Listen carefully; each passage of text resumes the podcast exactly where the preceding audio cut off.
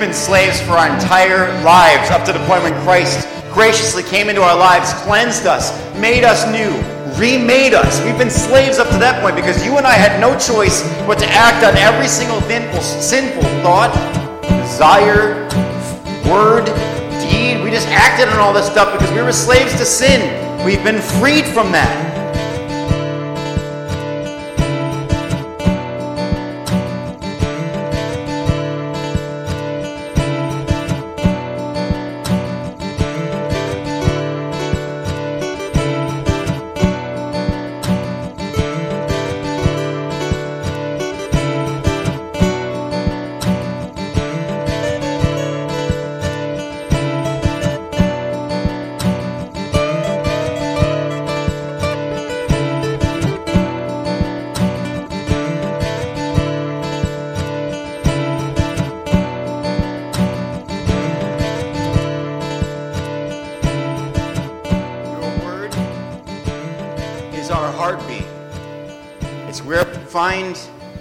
The truth of you and the truth of salvation and your plan that you started from the beginning. We know that when Adam and Eve fell in sin, that you on that day said that there would be an offspring that would crush the head of Satan. And we stand on this side of the cross today, so grateful for what you have done.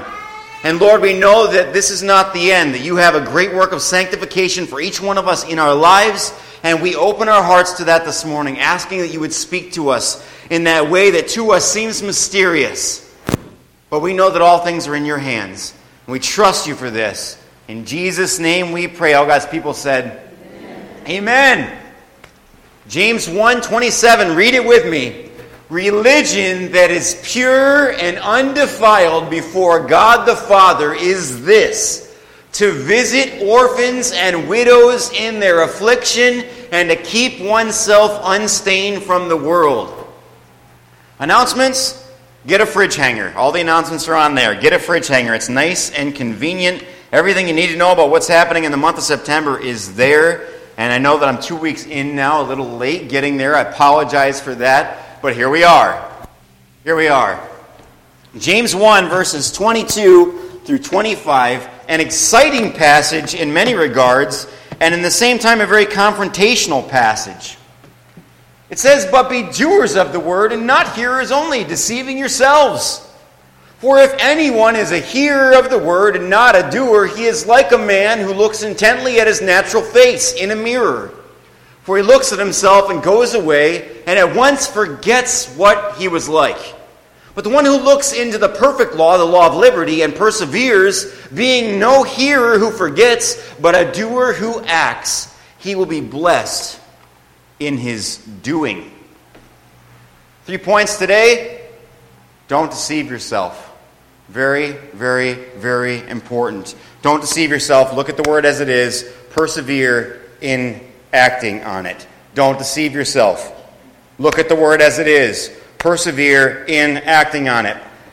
Is anyone able to tell me what the chief complaint is from outsiders against the church today? That the church is full of hypocrites. Hypocrisy is the chief complaint of not only believers, but unbelievers. Everybody thinks that we're sitting in here and we're a bunch of hypocrites. I can't tell you how many people that I sit and talk with that tell me that they will not come to a service in a church because they don't want to sit among a bunch of hypocrites. By and large, what people say is the person that they see in church Sunday morning is not the person that they work with Monday morning. The person they see Sunday morning has their glory hands on, has their glory voice on, and then Monday morning it's back to business as usual. By and large, this ought to be a punch to every one of our stomachs. It really should. Because the chief reason that people don't want to come in here and participate in worship with us is because of us. It's because of us, because of every person that bears Christ's holy name, every person that walks around be it whether they're true or nominal, with the name Christian. This means that this complaint ought to hit home for every single one of us because they're talking about who? Us. Uh, let's be a little bit more personal with that. They're talking about me. Say it. They're talking about me. That's hard. And what immediately comes to our mind is we go to the defense. No, you don't. No, you don't. We come up with 101 reasons why they are wrong about us personally, but God's Word is going to confront us each this morning, each one of us, about our own hypocrisy with this cutting truth. Three applications it calls us to. Three things we got to do. Don't deceive yourself. Don't deceive yourself. Second application look at the word as it is. And he's going to tell us how the word is. And point number three, persevere in acting on it. So, point number one, do not deceive yourself. This is a particularly difficult point. It is. I'm not going to lie. I'm going to be totally honest with you this morning. This is a difficult, difficult point. Because all of us, every single one of us, are pros at self deception. The easiest person for us to trick is us. Because we can repeat the same thing again and again and again until we believe it. All people are pros at self deception. As controversial as this truth may be, we live in a world that's grown quite comfortable with self deception. People are happy to deceive themselves. They're happy to go about sharing their truth and how they feel and how they perceive reality. And if they can lie to themselves and if they can trick themselves, maybe other people will believe the lie too. If I only believe the truth about myself, that I am who I want to be, then I can be that person. So we've become, in this strange generation, reinventors of ourselves overnight. You don't like who you are? Morph it, change it. We spend so much of our day doing this. But the truth is, when we deceive ourselves, and this is true, we must skew the truth. We have to. We have to stretch the truth to conform to our current mode. Just to say that another way, truth often brings discomfort in order that we might conform to it. Truth often brings discomfort in order that we may conform to it. Think about this for a second. A two before, if that was a living being, bringing the truth, the measuring tape up against it, is going to result in its discomfort in it being made true. We are not changing the tape measure to suit the 2 by 4 We are changing the 2 by 4 to suit the tape measure. We are using a rule as our guide. Those who deceive themselves must conform their present reality to the truth. No. No, they must conform the truth to the reality, right? I just have to make what's true change so that what I am is the truth. I just have to change and morph what people believe enough so they can see and accept this thing that I believe. So we need to pay particular attention to what we're talking about here because we may be tempted to get self defensive about spending our habits or weight loss or particular hot topics on the news. We don't need to go there just yet. First, let's just examine the scripture, and then we have a foundation upon which to build our argument. That's how all of our arguments must be built upon the foundation of God's word. Amen. Look at what it says here. It says, But be doers of the word and not hearers only, deceiving yourselves. Strong words from God this morning. This is where we get the first point. Don't deceive yourself. Okay, great. We know what not to do, but how does that happen? So let's consider these words this morning to us, and then let's get very practical. But be doers of the word and not hearers only. James is not pointing us to two activities. Everyone needs to see this. These are not two verbs that he's talking about here. He's not talking about doing and hearing. He's talking about two different types of people people that are doers and people that are hearers. He's talking about two separate sorts of people. And this is where it gets very, very practical. Two sorts of people doers and hearers. So let me ask a practical question. Does that mean that doers do not hear? And all God's people said, no. No, doers definitely hear because they are acting on what they've heard. So the problem is not necessarily with the doers, the problem is with the hearers. This is a particular type of people that listens to sermons, reads devotionals, reads their Bible, but does nothing with it. Does nothing with it.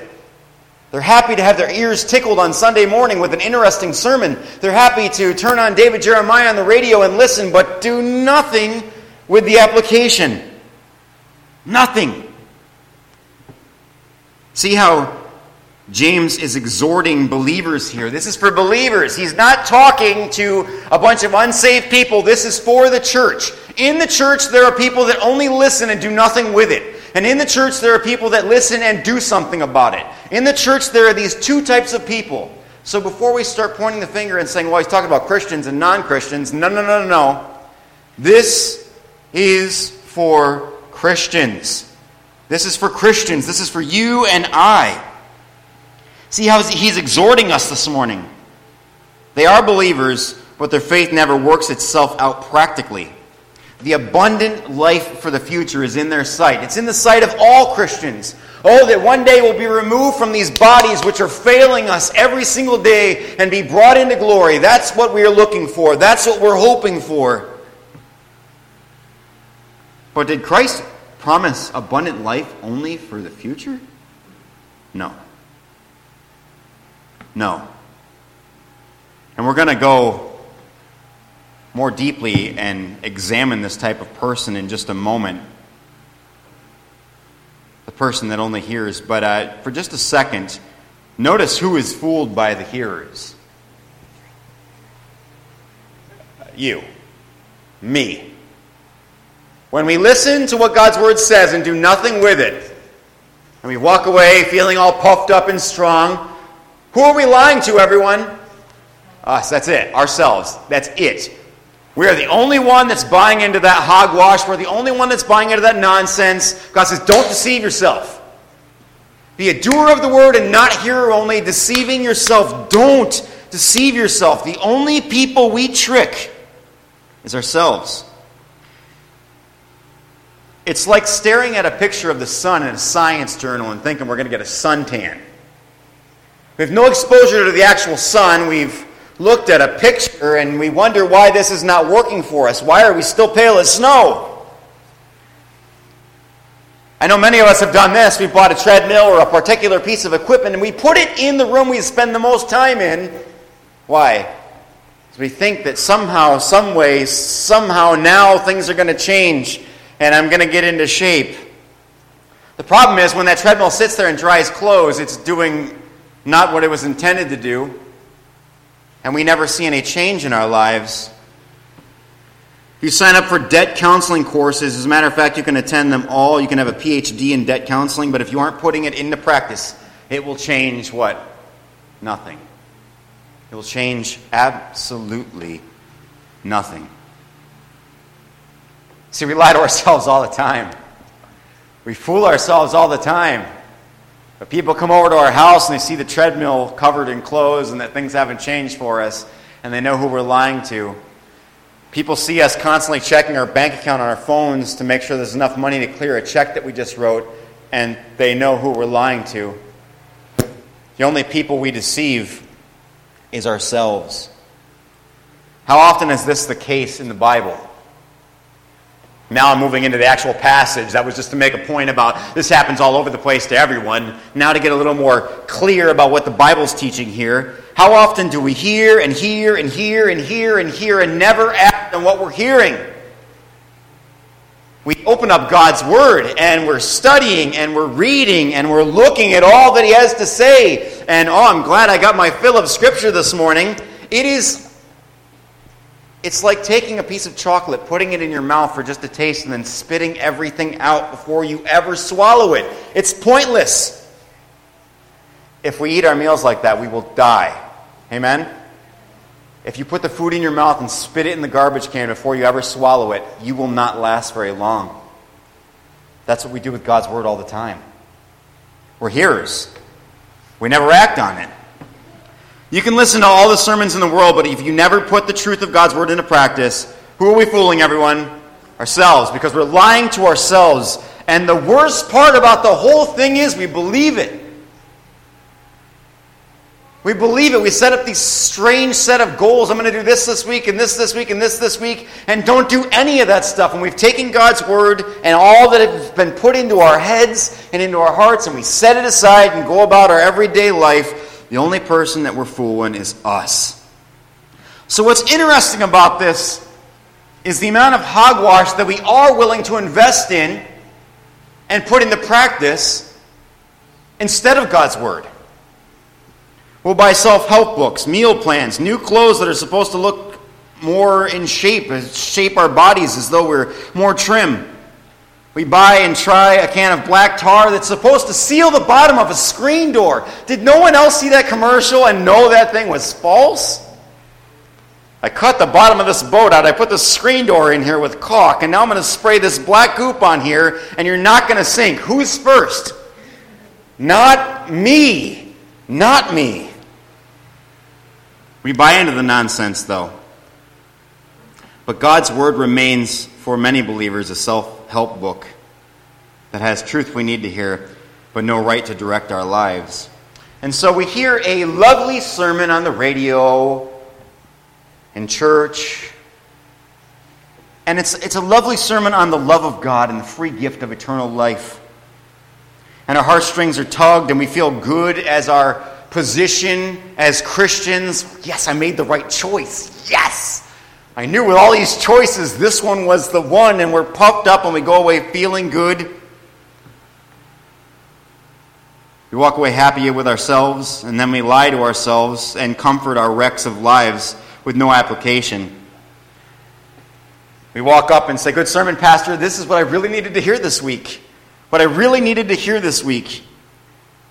And what a good pastor really should say is that may be what you need to hear, but it's also what you need to do.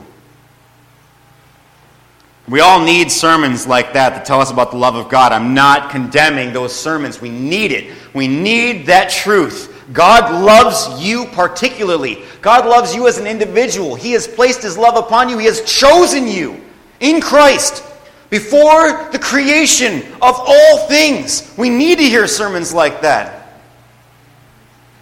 But it has to change something. So the question is what do those sermons motivate you to do? Do you treat people better? Were you more generous, loving, kind throughout your week? Did you help someone who was down on their luck? Did you pray with someone who needed help? Was your love any more authentic? If the answer is no, then you spent a half hour getting your ears tickled and doing nothing with it. Does that mean that God's word returned void? Absolutely not. Scripture says that will not happen. God's word does not return void, we do. God's word does not return void, we do. Because we heard all this stuff and it did nothing. We're supposed to live such good lives that people have to lie to bring a charge against us. But if God's word is only getting to our ears, we have a serious problem. And Scripture says the problem is self deceit. So let's look a little bit closer at the doer, just for a moment. A little bit closer at the doer. First, look at the wording. I used to believe that this passage was uh, talking about God's word as a mirror, but it definitely is not. God is going to describe his word, but for now he continues to describe the hearer. For if anyone is a hearer of the word and not a doer, he is like a man who looks intently at his natural face in a mirror. For he looks at himself and goes away at once and forgets what he was like. So, a mirror is something that we all look into, and everyone did this morning, and it shows you what you look like. So, God's word is not a mirror because God's word doesn't show you what you look like now. God's word shows you what you should look like. And by the conviction of the Holy Spirit, we see that we need to make some changes. We need to make some adjustments. We are like that 2 by 4 that needs to be brought into the truth and made into the true reality. God's Word shows us not so much who we are, but who we are to be. It reveals your heart, it reveals my heart, it reveals our disposition as well as our position in Christ. But if you only hear and don't do what it says, then you are like a man who looks intently at his natural face in the mirror. So break that down for a second. So this is not a man who's been in a car wreck who is now unrecognizable from what he was yesterday. This is not a man who's undergone some sort of plastic surgery where now his cheekbones are higher and his face is tighter. That's not what we see here. Because this man looks intently at his natural face. The face that he's seeing today in the mirror is the same face that he's seen all of his life. Notice this isn't a boy, this isn't a teen. He's like a man. This is someone who is an adult, someone who has looked in the mirror for a long, long time. He knows what he looks like. Look how he looks. He looks intently, with intention. He's looking with intention at the word, uh, excuse me, at his natural face in a mirror. He wants to look for something. He's looking for something. This guy would know his freckles, his scars, his birthmarks, his poorly grown facial hair, whether he's bald or whether he's hairy. He knows what to look for. This is his natural face. It's not the guy in the accident, it's not the guy with his NFL war paint on Sunday evenings. God's Word is not a mirror because it does not reflect back yourself. It shows you who you're intended to be, it shows you how to be like Christ. Point number two. The next two are short. I know this service is a little bit longer than usual. Look at the word as it is. Look at the word as it is. This is so vitally important. We all need to do this more, regardless where we are. If we've been a Christian for six months, 10 years, 50 years, look at the word as it is. The one who looks into the perfect law, the law of liberty, and perseveres, being no hearer who forgets, but a doer who acts, he will be blessed in his doing. If you do not have a proper view of God's word, you will not read it. If you do not have a proper view of God's word, you will want nothing to do with it. You will have no reason to look at it. James offers two truths about God's word that fly in the face of this type of idealism. There is a contemporary view of Scripture. I want to look at two contemporary complaints that we've all heard. Everyone in this room has heard these two complaints. And then we're going to look at this passage and see how it flies in the face and gives an answer. Why doesn't Scripture appeal to the modern mind? Complaint number one it isn't relevant to our time. It isn't relevant to our time. It is archaic. Times have changed. And while we can appreciate the sentiment of the Bible, we can't take it seriously. Come on now. Reaching into a fish's mouth to pull out a coin, a man surviving three days in the belly of a fish, a talking donkey, angels, demons. I mean, the whole thing seems quite poetic. Could this thing possibly be real? Men dead and raised to life. This is a book that's full of flaws and full of problems. If you have not heard this argument, put up your hand. Everyone has. Everyone has. Second complaint God's word restricts me from living how I want to. This is a very popular one. God's word's too constricting. Its rules and restrictions and demands are more than I can give. It sets me up for life as a nun or as a monk, a life that I do not want to live. I want to live the life that I have now. I've already plotted my course. This is the life that I want to live. God's word constricts me. So if this is how we view God's word as having no power or authority, or as wanting to have ultimate power or authority and putting some restriction on us, we'll never read it. It's no wonder that statistically, most Christians only read their Bible Sunday morning. Because who wants that? Who wants to hear stories that make no sense because it's things that don't happen today? Who wants to hear more rules, more things we need to change, more things we need to do? If this is our view at any point throughout our day, we're in trouble. The Holy Spirit clearly gives us two descriptions here. Two beautiful descriptions that these ideals are false. Notice first the one who looks into. The one who looks into. This is a person that is actually making a point about looking into. Not a surface scratching, not a surface scratching, but actually looking into. This is what's happening. Second, notice the description the perfect law. Does everyone see that? The perfect law. This law is perfect. Perfect Hold on a minute. So that means all that hogwash about being dated and archaic and having nothing for today, that stuff is just hogwash? Yes, it does. Because what does perfect mean? Perfect means without flaw, without error, complete. This is what God's word is. Without error, without flaw, it is complete. If there is error in our relationship to the Bible, the error is not in the Bible. The error is in you, and the error is in me. Amen? If there's error in our relationship with God's Word, it's not because God's Word is flawed, because God says His Word is, say it, perfect. It's perfect. You and I are not perfect. You and I are not perfect, but God's Word is. God says His Word is perfect. Everyone see that? God's Word is, say it, perfect.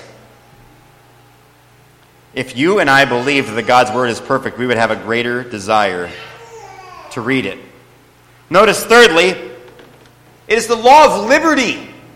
The law of liberty. This flies in the face of the nonsense about restrictions. If we believe that God's Word enslaves us, there is but one explanation, and only one. If you and I believe that God's Word is so constricting that it will enslave us, there's one explanation. We love sin more than we love God's Word. We want more to hang on to the person we were than change into the person that God desires us to be. We love sin more than God's Word. Is God going to call us to transformation and change? Absolutely, He is. Absolutely. Friends, that's not enslaving, that's freedom from slavery. We've been slaves for our entire lives up to the point when Christ graciously came into our lives, cleansed us, made us new, remade us. We've been slaves up to that point because you and I had no choice but to act on every single sinful, sinful thought, desire, word, deed. We just acted on all this stuff because we were slaves to sin. We've been freed from that. God's word liberates us by expelling lies and giving us truth. It's the law of liberty. If this is the view that we have of Scripture, we will be infatuated with it.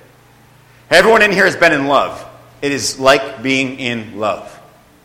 If your view is that God's law is perfect, that is the law that frees us, that gives us freedom, we will be in love with it. We will want to have more to do with it. You will be a Psalm 1 believer, a tree that is planted by streams of water that will bear fruit in its season. Lastly and quickly, last point, so vitally important persevere in acting on it. Persevere in acting on it. The one who looks into the perfect law, the law of liberty, and perseveres that's a hard word. Perseveres. Being no hero who forgets, but a doer who acts, he will be blessed in his doing.